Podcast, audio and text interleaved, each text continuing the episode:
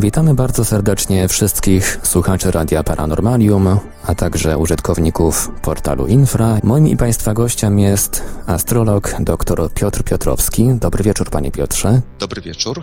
Będziemy dzisiaj rozmawiać ogólnie o astrologii. Spróbujemy również poszukać odpowiedzi na pytania, które zadali użytkownicy forum Radia Paranormalium, forum portalu Infra, a także forum serwisu paranormalne.pl. Bardzo serdecznie dziękujemy za wszystkie pytania. Natomiast na początek chciałbym, abyśmy poruszyli kwestię astrologii jako takiej. Chciałbym, aby przybliżył Pan słuchaczom genezę astrologii, to czym się astrologia zajmuje i tak dalej, takie najbardziej podstawowe informacje, jakie powinien znać każdy interesujący się tą dziedziną. Geneza astrologii sięga e, czasów e, starożytnych, antycznych, e, właściwie czasów babilońskich.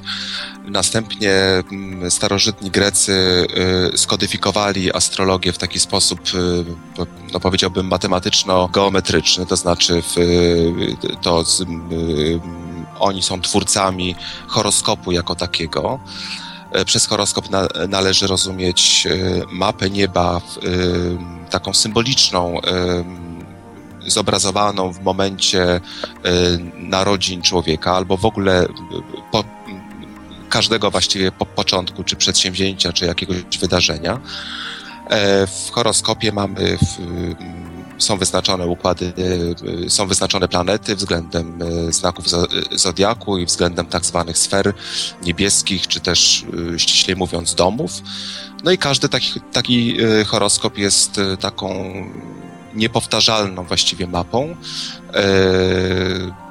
która jest, można też tak powiedzieć, że astrologia to jest jakby symbolicznie zinterpretowana astronomia. I na podstawie tych układów można wiele rzeczy powiedzieć o człowieku, o jego kondycji. Wszystko zależy od tego jeszcze, jak taki horoskop interpretujemy. Mamy y, wiele działów astrologii. Jest astrologia urodzeniowa, czyli ta, która się zajmuje e, e, przewidywaniem przyszłości, czy też opisem właściwie kondycji ludzkiej, ale mamy też astrologię mundalną, czy też y, polityczną, mamy astrologię medyczną, mamy astrologię e y, elekcyjną, mamy astrologię horarną, bardzo, bardzo wiele działów i właściwie y, te zręby astrologii, takie jakie dzisiaj znamy, one powstały właśnie w, an w antycznej Grecji, następnie były rozwijane przez kulturę arabską, później przez średniowiecze, renesans, późny renesans, następnie nastąpił taki no można powiedzieć, upadek astrologii. No i potem ona się znowu odrodziła pod koniec, właśnie w połowie XIX wieku. I ta astrologia dwudziestowieczna jest mniej lub bardziej taką na nowo zinterpretowaną astrologią przez XIX-wiecznych astrologów. Ale tuż szereg rzeczy właściwie też e, odgrywało dużą rolę w tej dwudziestowiecznej astrologii, głównie za sprawą e, Karla Gustawa Junga. Nie tylko zresztą jego, ale jeżeli mielibyśmy tak mówić, e, to on jakby nadał astrologii taki psychologiczny, głębszy sens.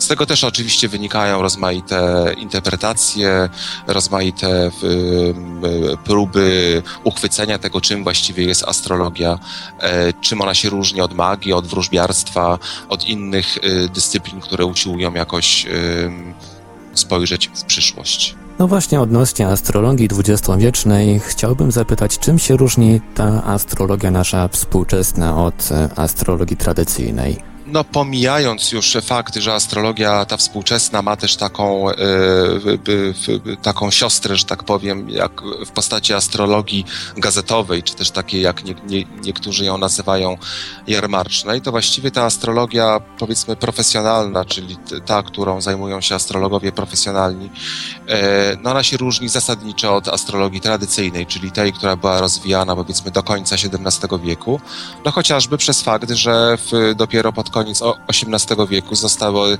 e, zostały odkryte nowe, nowe planety. Mam tutaj na myśli Urana, następnie w połowie XIX wieku Neptuna i w latach 30. wieku XX e, wieku e, Plutona. W międzyczasie jeszcze odkryto planetoidy. I właściwie w, dzięki tym odkryciom, czy też wskutek właściwie tych odkryć, cały ten system astrologii, bardzo spójny zresztą system, no, musiał ulec wielkiej rewizji i weryfikacji, i y, ta astrologia współczesna E, tym się zasadniczo właściwie też różni, oprócz powiedzmy pewnych technik e, astrologicznych, czy też poprzez włączenie dodatkowych elementów e, do horoskopu, różni się przede wszystkim tym, że punkt, że punkt ciężkości został przesunięty. Punkt ciężkości z, z, z, takiej narracji na temat losu człowieka, na to właściwie kim ten człowiek jest. Ja tu miałem takie właśnie przygotowane pytanie o astrologię w wydaniu powiedzmy telewizyjnym i gazetowym. Jak należy traktować w ogóle informacje przekazywane przez takich telewizyjno-radiowo-gazetowych astrologów? Czy, czy brać je na poważnie, czy, czy nie? To bardzo trudne pytanie. To znaczy, jest to forma, z jednej strony jest to forma y, popularyzacji astrologii. Jeżeli jest dobrze zrobiony horoskop y, gazetowy, to, to on jakoś tam, y, na ile to jest jest w ogóle możliwe, e, jakoś spełnia pewne kryteria. E, I, no ale jest to też no, jakaś forma, no nie chcę mówić, że zabawy, ale no jednak jest to w dużej mierze horoskop uproszczony, no bo nie jest tak, że e, ludzkość dzieli się na, na 12 typów, podczas gdy astrologowie profesjonalni mówią o tym, że właściwie każde 4 minuty e, urodzenia decyduje o, o tym, że dany horoskop jest inny od tego, który na przykład był postawiony 4 minuty wcześniej. E, ale trudno mi się odnosić do astrologów na przykład telewizyjnych szczerze mówiąc nie oglądam tego, więc y, też nie wiem na ile to jest y, na ile to jest robione indywidualnie, na ile tam jest zachowany właśnie ten, e, no, ten wymóg, prawda, indywidualnego podejścia. Ja też praktycznie nie oglądam telewizji, więc bardziej znam relacje, informacje o programach astrologicznych z trzeciej ręki, że tak powiem. Natomiast Pamiętam, że kiedyś oglądałem taki program właśnie astrologiczny i tam astrolog właściwie od ręki podawał odpowiedzi na zadawane przez, przez widzów pytania. Czy tak właśnie wygląda praca astrologa? Bo z tego co ja czytałem, przygotowując się do wywiadu, to to wymaga jednak przeprowadzenia pewnych analiz też. No, analiz, pewnego przemyślenia, prawda? No to nie jest tak, że można coś awista powiedzieć. Jak się, jak się coś mówi awista, no to zawsze gdzieś tam trąci to jakąś byle jakością.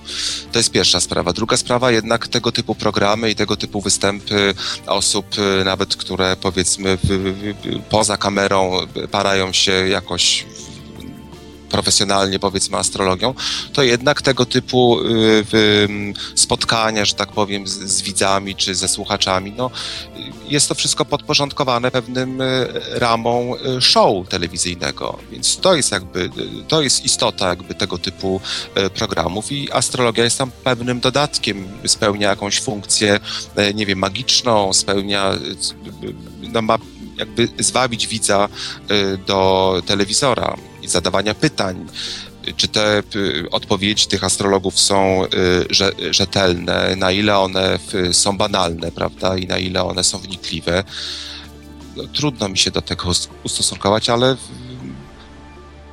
no Formuła tego typu programów nie pozwala, wydaje mi się, jednak na, pe na pewną wnikliwość, na, na, taką wnikliwość, na jaką y, mógłby sobie pozwolić as astrolog, który jednak by dany horoskop y, no, przemyślał sobie. W czym może pomóc wiedza astrologiczna? No chciałoby się po powiedzieć, że we wszystkim, bo właściwie astrologia jest taką y, wiedzą systemową, to znaczy y, jakby ona usiłuje od samego początku z, je z jednej strony opanować coś takiego, co się naz co, co nazywamy przypadkowością świata.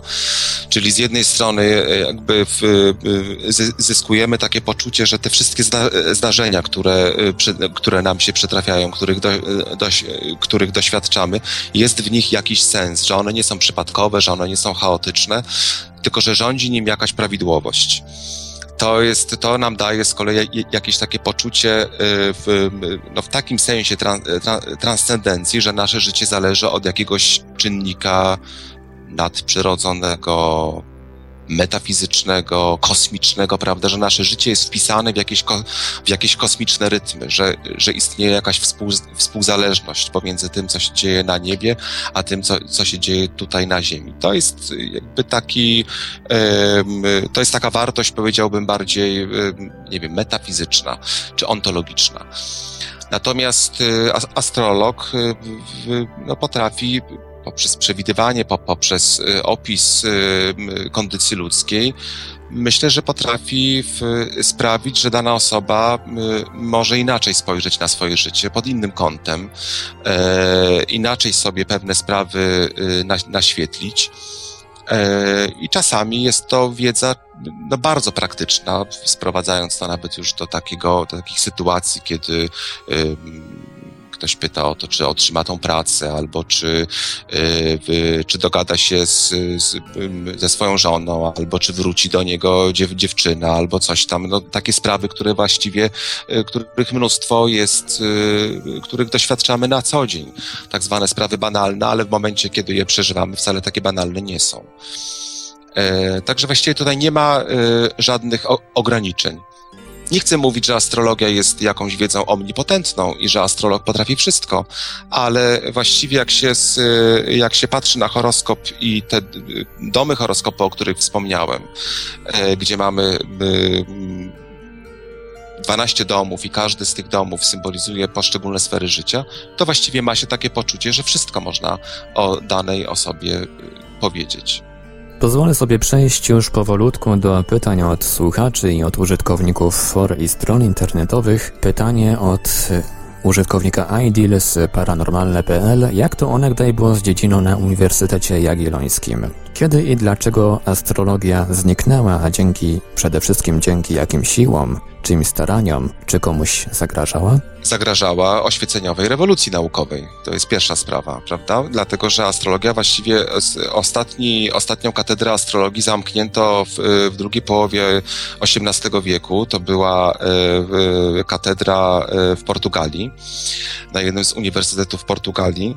E, myślę, że po prostu w, astrologia wcześniej, y, ta powiedzmy ptolemejska, czyli ta idąca od, Ptole, od, Ptole, od Ptolemeusza, od jego Tetrabiblos, y, no była częścią właściwie w, przez wieki średnie, jeszcze wcześniej przez, przez kulturę arabską i przez cały renesans, była właściwie jednym z elementów horyzontu świata naukowego, ówczesnej nauki, czy też ówczesnego widzenia świata. I właściwie był też tak, taki moment y, w okresie takim średniowieczno-renesansowym, później średniowieczny, wczesny renesans, że właściwie astrologia była taką no, dziedziną pozwalającą uchwycić, e, czy też znaleźć taki klucz do, do jedności natury. Że właściwie ona pokazywała, że wszystko jest ze sobą powiązane, istnieje jakaś sympatia pomiędzy nie tylko wydarzeniami, a układami planet, ale że jakby cały świat to jest jeden wielki jakiś łańcuch bytu e, i istnieje jakaś współzależność między poszczególnymi elementami.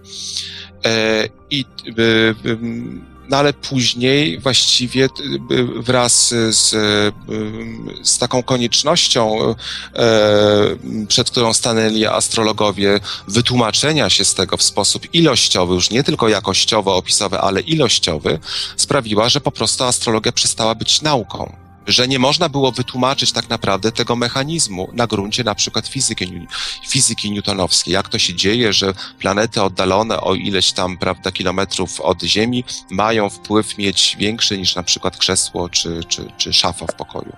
No i to łączy się z e, kolejnym pytaniem, które tutaj nasunęło mi się pod myszkę. Pytanie użytkownika Wszystko z serwisu paranormalne.pl również. Jak układ gwiazd może mieć wpływ na cokolwiek, skoro tak zwane gwiazdozbiory to tylko pozorne połączenia gwiazd ze sobą? To chyba, chyba to pytanie też odzwierciedla stan wiedzy użytkownika na temat astrologii. To tylko pozorne połączenia gwiazd ze sobą, które są oddalone od siebie o miliony kilometrów. To jest tak samo jakby drzewa w lesie połączyć figury typu koń, pies, jest i tak dalej i na tej podstawie przewidywać przyszłość. Jak pan się do tego ustosunkuje, panie Piotrze? E, zanim się ustosunkuję, to jeszcze bym wrócił do tego, do tej kwestii, o której rozmawialiśmy wcześniej, że y, dzisiaj też historycy nauki y, y, właściwie przez swoje badania pokazują, że idee astrologiczne, czy też doktryna, y, doktryny astrologiczne miały olbrzymi wpływ na rozwój nauki. I tak na, naprawdę e, ojcowie, e, założyciele tej nauki współczesnej, mam tutaj na myśli Newtona, Kopernika, Galileusza, właściwie o, oni wszyscy byli doskonale za, zaznajomieni z symbolizmem astrologicznym. I nawet się mówi, że Kopernik wpadł na swoją koncepcję, prawda, heliocentryczną, przyglądając się pewnej symbolice, czy też analizując pewną symbolikę solarną. Więc to też nie jest tak, y, więc astrologia w jakiś y, taki pośredni sposób również odegrała du, du, dużą rolę w kształtowaniu się y, y no, nowożytnej nauki. E, także to też jest, to też jest warte y, podkreślenia i myślę, że dzisiaj w przeciwieństwie do historyków nauki takich XIX-wiecznych nikt nie traktuje astrologii jako jakiegoś zabobonu czy jakiejś pomyłki, bo były też takie głosy wśród niektórych uczonych, że to tak nie jest, że to jest po prostu część, y, to jest, to stanowi integralną część kultury europejskiej, e, tego typu doktryny, wierzenia, wyobrażenia właściwie o, o, o, świecie, które w taki czy inny sposób przy, przyczyniły się do rozwoju e, nauki nowożytnej. I teraz wracając do tego, do tej kwestii gwiazdozbiorów, wbrew pozorom astrologia z gwiazdozbiorami ma niewiele wspólnego. To znaczy, my mówimy oczywiście o znakach zodiaku, które są często mylone z gwiazdozbiorami, które mają tak, takie same nazwy. Tak naprawdę tu, tutaj nie, nie chodzi o, yy, o gwiazdozbiory, tylko o zodiak, który y, jest tworem matematycznym. On, on został już też właściwie y, skodyfikowany przez y, Greków starożytnych. I te nazwy tak naprawdę, no, jakaś semantyka być może tutaj jest, jak, jakieś odniesienie symboliczne do nazw, ale to nie jest takie proste, jak, jak, się, jak się wydaje gdzieś tam z oddali, że tutaj jest gwiazdozbiór, który, mieć, który może mieć jakiś e, wpływ. Tak naprawdę znaki Zodiaku nie pokrywają się z gwiazdozbiorami. Gwiazd, y, znaki Zodiaku, czy też Zodiak to jest po prostu pozorna droga Słońca dookoła Ziemi i to wynika po prostu, y, na tym jest ufundowany właściwie cały roczny kalendarz. Natomiast gwiazdozbiory to jest rzecz y, zupełnie inna. Kolejne pytanie od Arkadiusza Czai z forum serwisu infra.org.pl. Ruchy planet mają wpływać na wydarzenia w życiu każdego człowieka. Jeżeli na przykład zostanie powiedziana jakaś prognoza, to na ile procent według pana Piotra taka prognoza może być prawdziwa? Powiedzmy, że konstelacja jest w takim przypadku bardzo wymowna. To czy można w procentach jakoś wyrazić spełnienie się tych wydarzeń? To jest właśnie taka tęsknota do tego, żeby astrologię y, ująć y, w ramy nowożytnej nauki, czyli właśnie opisać ją ilościowo, tak? Na ile procent tutaj, y, jaki jest procent sprawdzalności tego. Szczerze mówiąc, nie wiem, nie badałam tego, natomiast nigdy nie spotkałem się jeszcze z, jakby, z takim horoskopem, który, był, który zupełnie by nie odpowiadał y, y, rzeczywistości. To jest jedna sprawa. Druga sprawa to jest taka, że y, y, musimy pamiętać o tym, że astrologia jednak jest, pewną, y, jest pewnym językiem symbolicznym. To nie są znaki, które coś y, oznaczają w, taki sposób jednoznaczny, chociaż mogą też, na przykład w astrologii horarnej, ale to jest zupełnie inna kwestia że jednak tutaj mamy do czynienia z pewną interpretacją. I y, wszelkiego rodzaju interpretacje takie bardzo radykalne, bardzo y, jednoznaczne, mówię o takich interpretacjach całościowych horoskopu urodzeniowego, są w, według mnie przynajmniej podejrzane. To znaczy, że zawsze y, y, na sprawdzalność tego typu, tego typu prognoz czy, czy tego typu analiz no jest jednak narażona na błędy. Tutaj nie chodzi o to, że astrolog ma mówić językiem jakimś zaowalowanym, niejasnym, mętnym, po to, żeby sprawić wrażenie, że obojętnie co by się stało, to i tak ta, ta interpretacja będzie pasowała, ale tak naprawdę astrolog prognozuje pewne tendencje, pewne trendy, pewne y, y, y, fazy, które mogą być fazą, nie wiem, zniżkową, zwyżkową, jest dobry czas na to, jest dobry czas na jakąś inną rzecz, teraz jest na przykład dobry czas na małżeństwo, potem będzie lepszy czas na pracę, na osiągnięcia zawodowe, na dzieci, rodzinę i tak dalej, i tak. Czyli to jest takie prognozowanie trendów, które jakby mogą się sprawdzić, ale pod wpływem pewnych czynników mogą, może to ulec zmianie, jeżeli dobrze rozumiem? Czy pod wpływem innych czynników to tego bym nie powiedział, bo tu byśmy mu, mu, musieli włączyć. Oczywiście, że astrolog dopuszcza no, sytuację, to nie jest tak, że to tylko gwiazdy mają wpływ, prawda, no bo y, mamy geny, jest, y, warunki środowiskowe, wychowanie, rodzina i tak dalej, i tak dalej. Y, ale jakby stopień, to o czym mówią planety, czy te układy planet, jest to jednak, to wymaga pewnej, że tak powiem, hermeneutyki, to wymaga pewnej interpretacji. I mm, symbolizm astrologiczny też jest wieloznaczny. Tak naprawdę im dalej próbujemy robić, y, mm, zapuszczamy się powiedzmy z jakąś analizą taką, też z jakimiś prognozami w przyszłość, y, tym trudniej właściwie określić, y, czy też powiedzieć o jakichś konkretach. To nie chodzi o to, że astrologia jest mętna, tylko to chodzi o to, żeby jednak mieć taką świadomość, że to że to są, że to są trendy, prawda? Że to jest, że to jest prognozowanie trendów, trochę tak jak w prognozie pogody. No, z jednej strony mów, mówimy o tym, że będzie burza i tak dalej, a potem się okazuje, że przyjdzie jakiś inny front, czy jakieś, czy jakieś inne, e, inne oddziaływanie i w, e, no i nie ma burzy albo jest nie w tym miejscu, w którym być, po, być powinna. Jeżeli chodzi o horoskop urodzeniowy, o którym wspomniał Pan przed chwilą, tutaj właśnie jest pytanie od użytkownika Wakowski z forum paranormalne.pl. Na jakiej zasadzie układ planet w momencie urodzenia oddziałuje na charakter człowieka i ogólnie rzecz biorąc na jego przyszłe życie? Tu bym musiał wprowadzić takie pojęcie jak korespondencji, czy też jakiejś homologii kosmicznej, czy też jakiegoś, jakiejś właśnie odpowiedniości nieba i ziemi. Y, to nie jest zasada jakaś właśnie newtonowska, to nie jest zasada przyczynowo-skutkowa. Raczej byśmy tutaj musieli się odwołać do dokonań y, Karola Gustawa Junga, który wprowadził y, takie pojęcie jak na przykład synchroniczność. Tak, czyli jakieś, istnieją jakieś związki nieprzyczynowe, ale które pokazują pewne zależności i to jest na takiej zasadzie, to się po prostu odbywa, że jest jakiś układ planet i odpowiada temu jakiś moment, y, moment, który w tym przypadku y, oznacza narodziny. Y, na jakimś innym jeszcze poziomie możemy powiedzieć tak, że tak naprawdę ten horoskop urodzeniowy jest, y, po, po, y, powinien być sporządzany na moment pierwszego oddechu dziecka, które wychodzi z łona matki. Czyli to jest ten moment, kiedy ta energia kosmiczna zostaje jakby zassana do, yy, yy, nie wiem, do ciała, do, jest, do jestestwa. Yy, natomiast tutaj nie ma mechanizmów jakichś przyczynowo-skutkowych, jakichś fizykalnych, tego nie można zmierzyć, tego nie można zbadać, zważyć. To, jest, to są pewne wyobrażenia symboliczne, że istnieje taki związek, że ten moment, że czas nie jest jednorodny, tylko jest jakość czasu jest warunkowana, czy też jest regulowana przez y, układy planet, mówiąc już w takim bardzo dużym skrócie.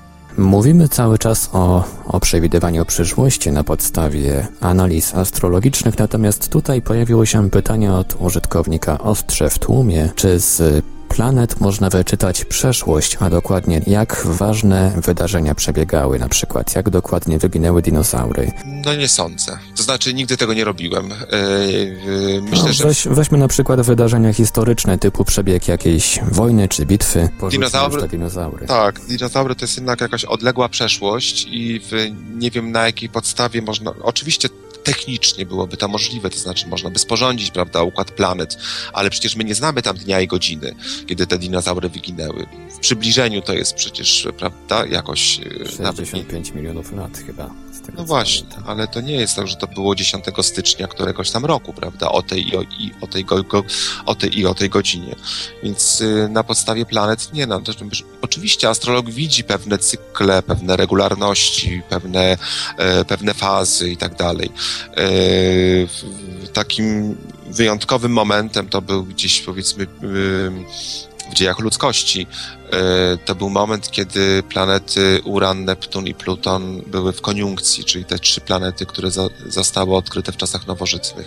Właściwie Pluton już dzisiaj nie jest planetą w sensie astronomicznym, ale astrologowie w dalszym ciągu zaliczają go do planet, tak jak zaliczają Słońce i Księżyc, które nie są planetami, prawda? Jak wiemy. Yy gdzieś astrologowie również bazują na takich, na opisach takich długofalowych y, y, cyklów planetarnych. Ale żeby to przyporządkować, czy też jakoś odnieść do tak zamierzchłej przesz, przesz, przeszłości, jaką, y, jaką jest, jaką przeszłości dinozaurów. Czy też, czy nie, też nie spotkałem się z tym. Nie spotkałem się z tym, szczerze tak. mówiąc, więc trudno mi tutaj się do tego odnieść. Natomiast jeżeli chodzi o bitwy, no to jeżeli tylko znamy y, dokładny moment rozpoczęcia bitwy, no to możemy na podstawie horoskopu rozpoczęcia bitwy na przykład przewidzieć, czy która strona wygra, czy ta, która konflikt inicjuje, czy ta, która jest, y, y, czy ta, która się broni. E, w związku z tym właściwie astrologowie też dzisiaj współcześnie mogą przewidzieć e, rezultat bitwy, który się, która się dopiero rozpoczyna. Nie sądzę, żeby to było możliwe, żebyśmy każdy szczegół tej bitwy, każdy etap e, jakoś szczegółowo, prawda, w programie telewizyjnym mogli przewidzieć. Natomiast można powiedzieć, czy bitwa będzie długa, czy krótka, czy zakończy się, w, czy, po, czy pochłonie wiele ofiar, dla której stron będzie zwycięska no to właściwie już jest dużo, no bo od tego potem zależy przebieg innych yy, działań. Jeżeli wydarzeń. jesteśmy już przy, przy wydarzeniach typu bitwy, wojny i tak dalej, to czy da się przy pomocy analizy astrologicznej przewidzieć moment końca takiego wydarzenia? W przybliżeniu oczywiście. Ściśle nie. To znaczy nie możemy przewidzieć, że to, się, że to potrwa na przykład 4 lata, 5 miesięcy i 3 dni.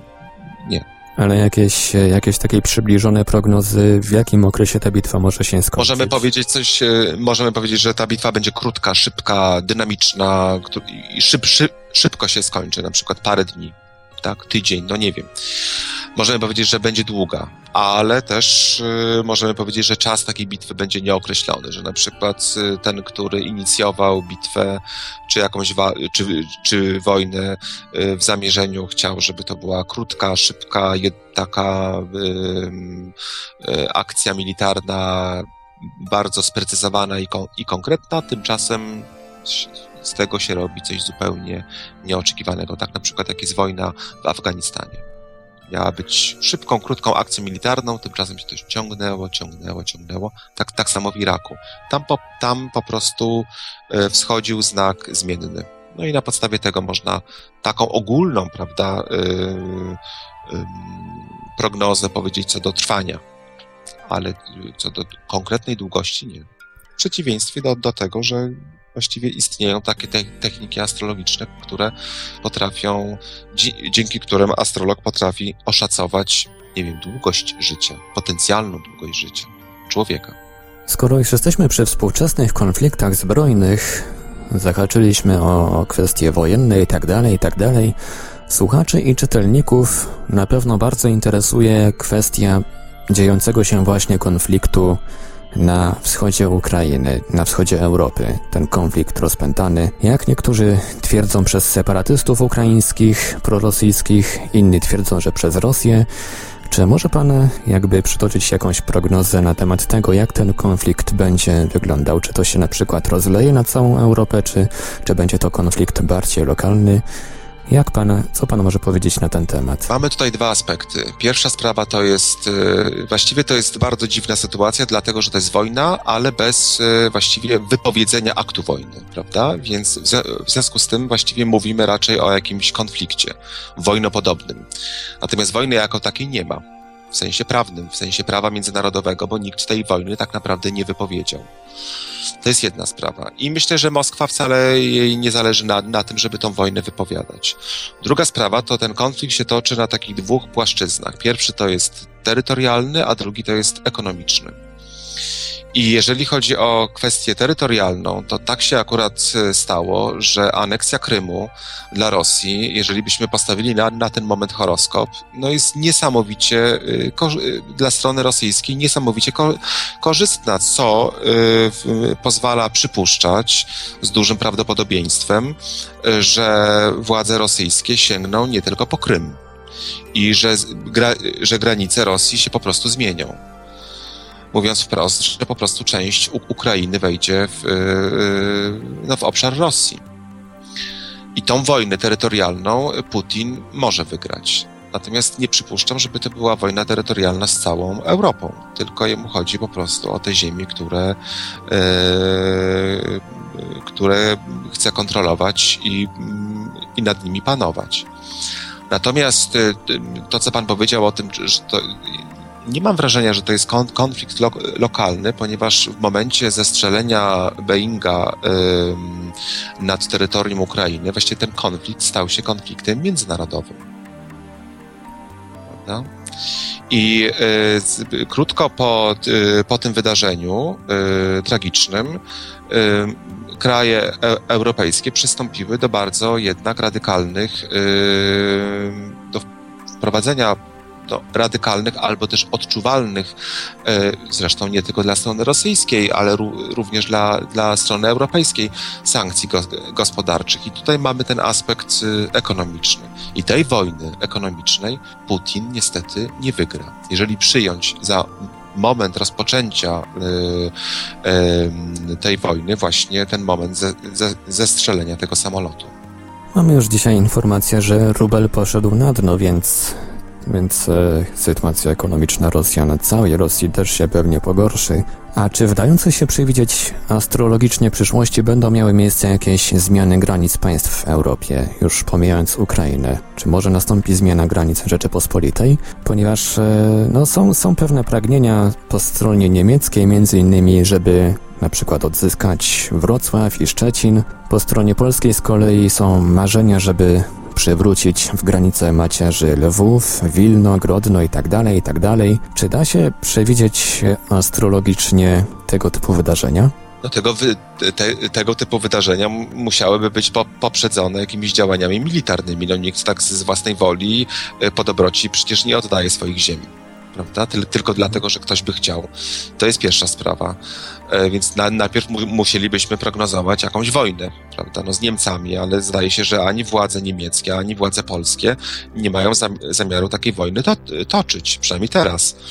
E, nie wody, wojny militarnej. Militarnej, no, ale mm, y, no, też jest tak, że że pan mówi, że my chcemy, ale to właściwie nie wiem, kto to jest to my. To, nie, ja nie sądzę, żeby to były władze polskie. Nie, nie, władza, władzom nie zależy, natomiast wśród obywateli są takie grupki, które e, bardzo by chciały jednak powrotu do stanu granic sprzed 1939 roku, także... W kontekście wspólnoty, jaką jest Unia Europejska, te granice i tak właściwie nie odgrywają aż takiej istotnej roli, więc nie przypuszczam, żebyśmy się w ramach przynajmniej tego systemu, w którym jesteśmy i tych, tych regulacji prawnych, prawda, e, to, to czyli z jakimiś innymi krajami w Unii Europejskiej wojnę o terytorium. To już tak, już mówiąc, to już mówię poza astrologią. A co czeka właśnie Unię Europejską? Astrologicznie rzecz ujmując, czy Unia przetrwa, czy nastąpi rozpad? Jeśli tak, to kiedy? Jeśli miałby nastąpić rozpad, to rzeczywiście miał, to musiałby on mieć miejsce jakiś rok, dwa lata temu, kiedy Słońce Unii Europejskiej było tranzytowane, już powiem takim językiem trochę technicznym, przez e, kwadraturę Urana e, i Plutona i jedną z takich rzadko pojawiających się e, konfiguracji planetarnych która właściwie zawsze zwiastuje na jakieś dziejowe y, zmiany. To nie nastąpiło, więc, przy, więc przypuszczam, że jakoś się Unia Europejska zaimpregnowała na tego typu y, dramatyczne wydarzenia, aczkolwiek wszyscy wiemy, że jakiś kryzys w pewnej takiej polityce e, wspólnotowej jest, prawda? No to też widać w, w, przypadku, czy też w kontekście właściwie tego konfliktu na Ukrainie, że Unia Europejska zdaje się być jakaś niebrawa, jakaś nieporadna, nie, nie potrafiąca właściwie zabrać, yy, nie potrafiąca yy, mówić jednym głosem. Także w takim sensie jakiś rozpad, no nie w sensie formalnym, nie w sensie prawnym, nie w sensie jakimś takim tożsamościowym, to może nie, ale no nie, niektóre kraje mają aspiracje y, do, do tego, żeby mówić we, jakby w swoim własnym imieniu, jak na przykład Francja.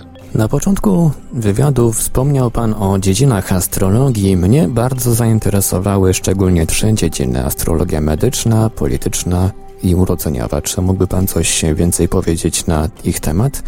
W jaki sposób są dokonywane analizy? Jakie informacje można uzyskać w ten sposób? Może zacznę od tej politycznej, bo to, by, to, to byśmy kontynuowali ten wątek yy, z Unią Europejską. Astrologia polityczna też jest jednym właściwie to dawniej się nazywało astrologia światowa, czy też astrologia mundalna. No dzisiaj świat jest no, regulowany przez politykę, więc za, zawsze był, tak, ale dzisiaj w taki szczególny sposób. Więc mówimy astrologia polityczna jako synonim astrologii mundalnej to, to, jest, to, to są zupełnie inne prognozy, dlatego że one dotyczą całych, jakby koncentrują się wokół poszczególnych nacji, czy wokół poszczególnych państw, narodów, gdzie tym punktem wyjścia, czy też tym materiałem źródłowym jest nie horoskop osoby indywidualnej, chyba że to jest prezydent, król, przywódca e, polityczny, wojskowy, ale e, bazują na horoskopie państwa, czyli jakby takim momencie, w który stanowi e, początek państwowości. W przypadku Polski przyjmuje się e, chrzest Mieszka I, że to właściwie był taki, taki moment, e, w którym zręby naszej państwowości no, powstawały, prawda? Ten moment też gdzieś tam nie jest uchwytny dobrze historycznie. Wiemy, że to był rok 966, że była to najprawdopodobniej sobota e, wielkanocna. E, i astrologowie mm, jakoś tak doprecyzowują, że to musiało być około godziny 13. I to jest taki, taki horoskop polski. I na ten horoskop nakładane są rozmaite, jakby z tego horoskopu są wywodzone, że tak powiem, rozmaite obliczenia co do aktualnej sytuacji, co do, co do przeszłości, co do, co do przyszłości. Tak to mniej więcej w ten sposób wygląda.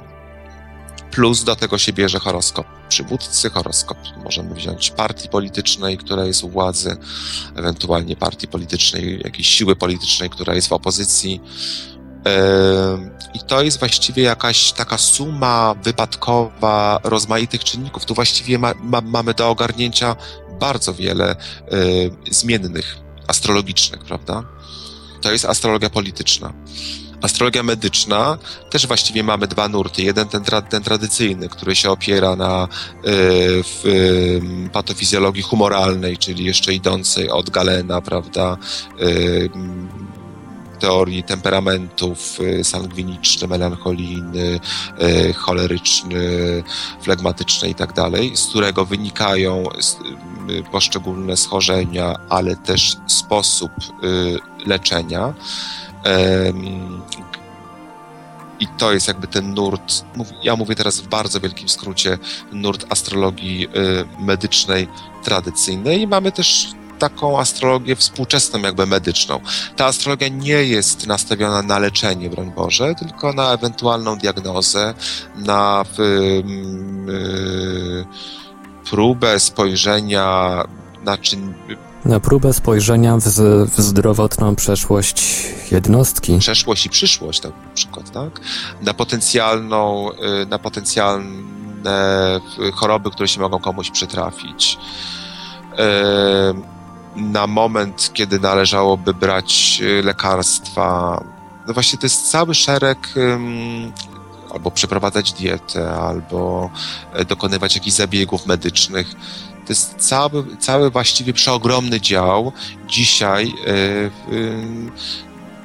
do jego praktykowania właściwie jest niezbędna profesjonalna wiedza medyczna, akademicka wiedza medyczna. I astrologia urodzeniowa, no to jest ten dział, właściwie taki podstawowy dział astrologii, gdzie mm, sporządza się horoskop na moment właśnie urodzenia, z którego y, daje się wyłonić pewien opis y, człowieka, mówimy, dawniej się zresztą mówiło o tak zwanej obietnicy natalnej, czyli to, co ten horoskop obiecuje danej osobie, Yy, która się urodziła, jakie się będzie powodziło w sferze finansowej, w sferze yy, relacji yy, z rodzeństwem, z rodzicami, kwestia dzieci, chorób właśnie, małżeństwa, spadków, okoliczności śmierci, podróży, wyjazdów, kontaktów z naukowcami, prestiżu, pozycji społecznej, spraw zawodowych, w kwestiach przyjaciół i sojuszników, no i wrogów. Także to jest jakby jeden, A druga sprawa, znaczy to jest jakby jeden taki, jeden aspekt opisowy, statyczny, a na to, na ten horoskop y, urodzeniowy nakłada się rozmaite techniki prognostyczne, dzięki, którym, dzięki którym możemy zajrzeć w, przy, w przyszłość i opisać mniej lub bardziej szczegółowo to, jak ta przyszłość będzie wyglądała. Jak ten potencjał, jak ta obietnica natalna może się zrealizować, w jakim zakresie, w jakim stopniu i kiedy przede wszystkim.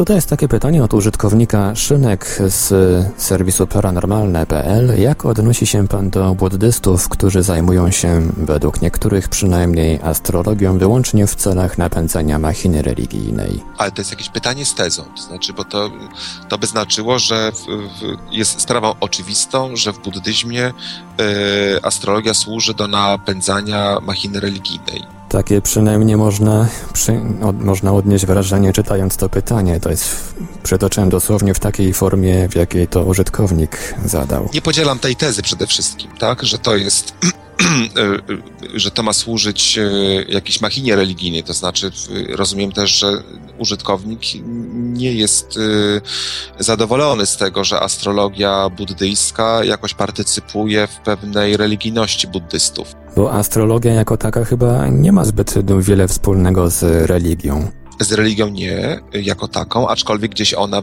wyrasta z jakiś, z, z jakiegoś zachwytu nad sakrum, także one gdzieś tam te korzenie religijne mają. E, ma astrologia, ale w, w tym znaczeniu, jak tu mówimy e, na przykład właśnie w tej astrologii bud buddyjskiej, tam istnieje ścisła rzeczywiście zależność wierzeń buddyjskich i jakby sposobu uprawiania astrologii. Natomiast w świecie zachodnim y, astrologia jakby zdystansowała się wobec, y, y, wobec religii chrześcijańskiej na przykład, tak? Aczkolwiek to też jest, to też nie jest takie jednoznaczne. Święty Tomasz Zakwinu, jeden z, właściwie z głównych doktorów Kościoła, niczego zdrożnego w astrologii, tak zwanej astrologii naturalis, nie znalazł. E, więc mm, astrologia zawsze szukała dialogu z chrześcijaństwem, z filozofią, z nauką i właśnie też tak dryfowała pomiędzy tymi e, elementami kultury, tak? Aczkolwiek była też przez, e, przez, i przez duchowieństwo, i przez uczonych, i przez filozofów krytykowana. To jest zupełnie jeszcze inna kwestia. Ale nie, nie służyła w takim sensie, jak to faktycznie jest w buddyzmie, że nie była prze, przedłużeniem wierzeń religijnych chrześcijańskich na przykład. Takim sensie nie, aczkolwiek wyrasta no, z pewnego kultu astralnego, jak, jeżeli by tak dobrze w, w tym pogrzebać, w historii astrologii.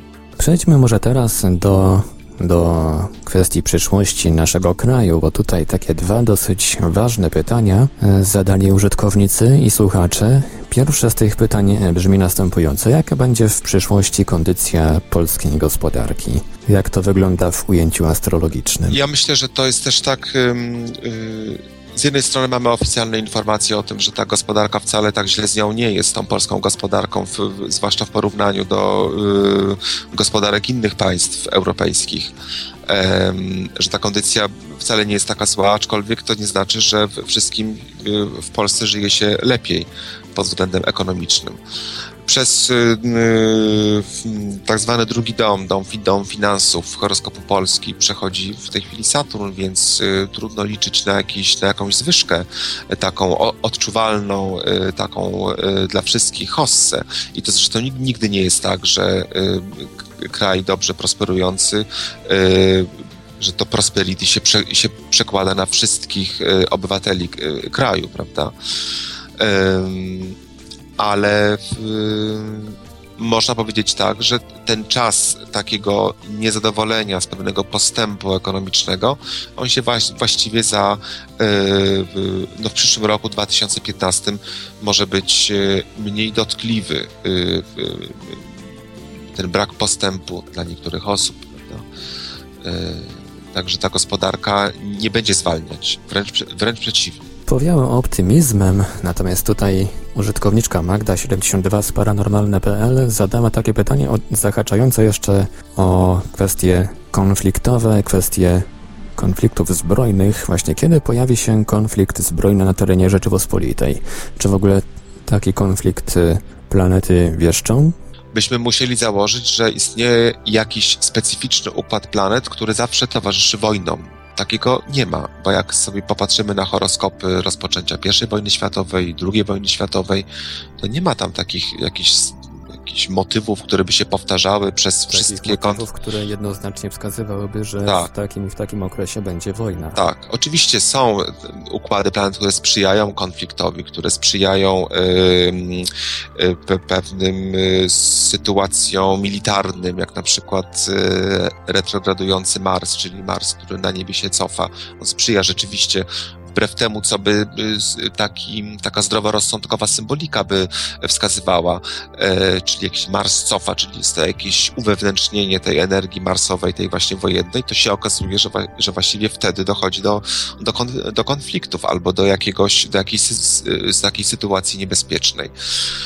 Ale to się zdarza raz na dwa lata, więc trudno powiedzieć, e, że co dwa lata Polska czy jakikolwiek inny kraj jest e, zagrożona wojną.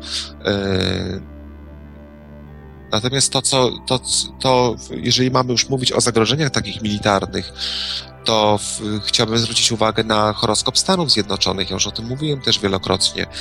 Wcześniej też pisałem, że właściwie Stany w tej chwili są w takim, ten, ten rok 2014 i 2015 to jest właśnie tak samo niebezpieczny pod względem y, konfliktu, zagrożenia, czy terrorystycznego, czy y, militarnego, y, jak rok 2001, kiedy mieliśmy zamachy na WTC i Pentagon. Czyli w przyszłym roku można się spodziewać jakichś militarnych zawirowań, że tak powiem, z udziałem Stanów Zjednoczonych. Być może nawet jeszcze w tym. I mam tutaj na myśli w, w, no to państwo islamskie, które, które rozszerza Właśnie się. Tak, no właśnie tak mi przyszło teraz na myśl, że, że coś może być z Irakiem, bo tam znowu Amerykanie zaczynają coś wprowadzać, jakieś swoje próby zmian tamtejszej sytuacji. No moim zdaniem w ogóle istnieje dużo większe no, ryzyko takiego zagrożenia terrorystycznego niż to było jeszcze y, rok czy dwa lata temu.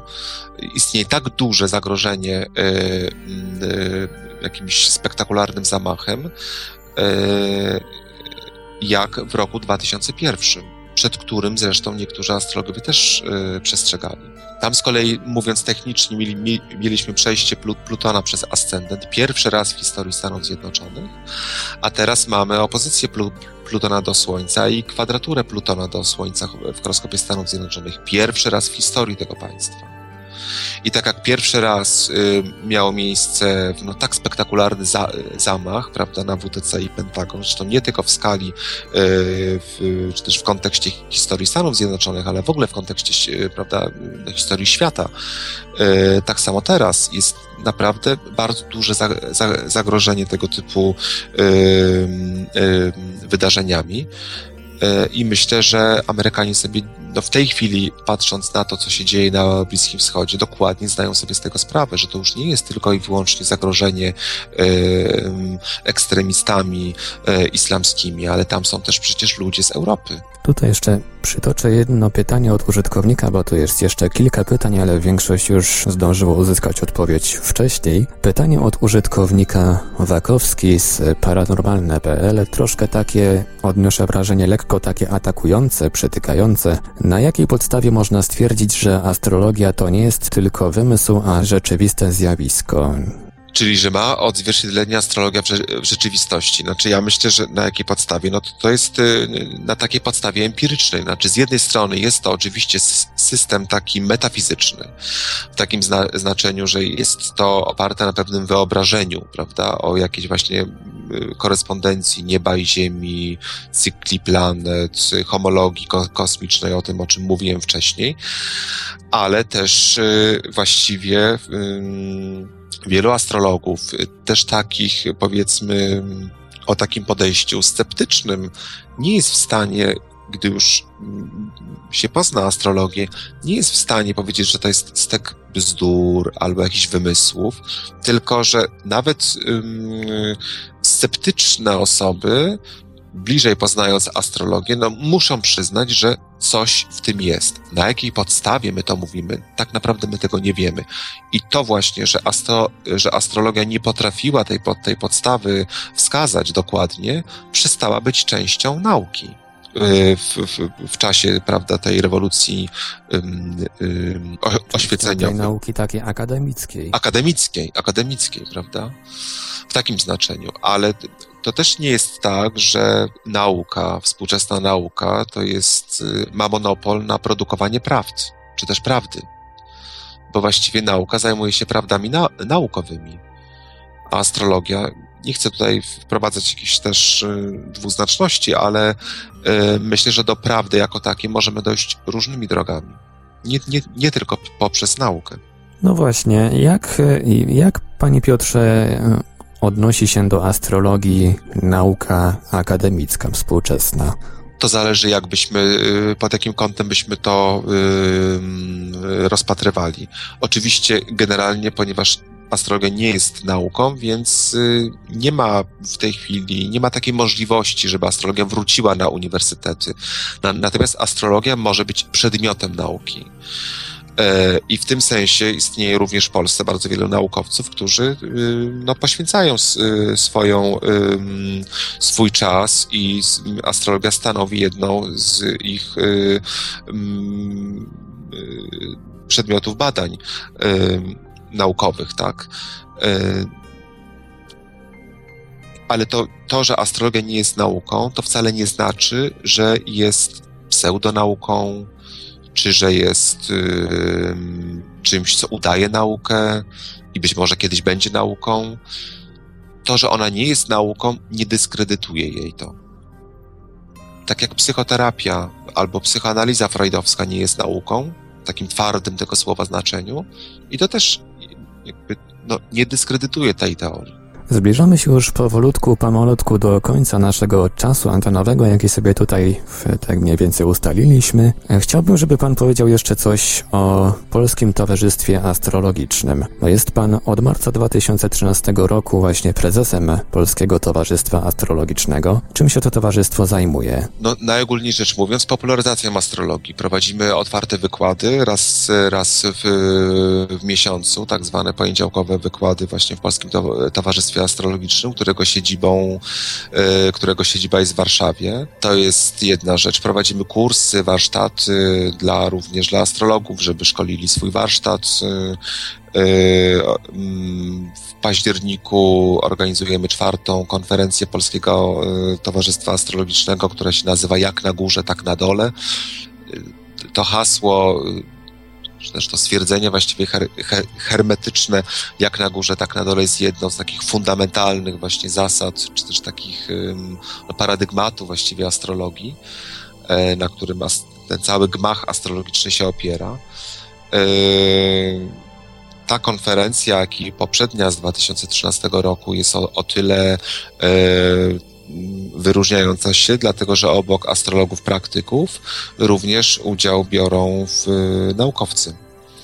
E, przedstawiciele świata akademickiego, którzy wypowiadają się na temat astrologii jakby z tego punktu widzenia.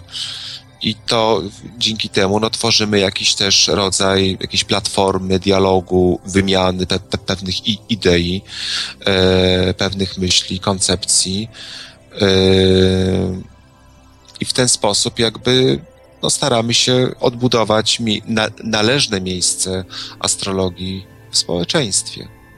Mówiąc może tak trochę górnolotnie, ale, ale zajmujemy się astrologią na poważnie. Rozumiem, że e, na wykłady i na zajęcia prowadzone przez Polskie Towarzystwo Astrologiczne może się e, każdy zgłosić? Każdy.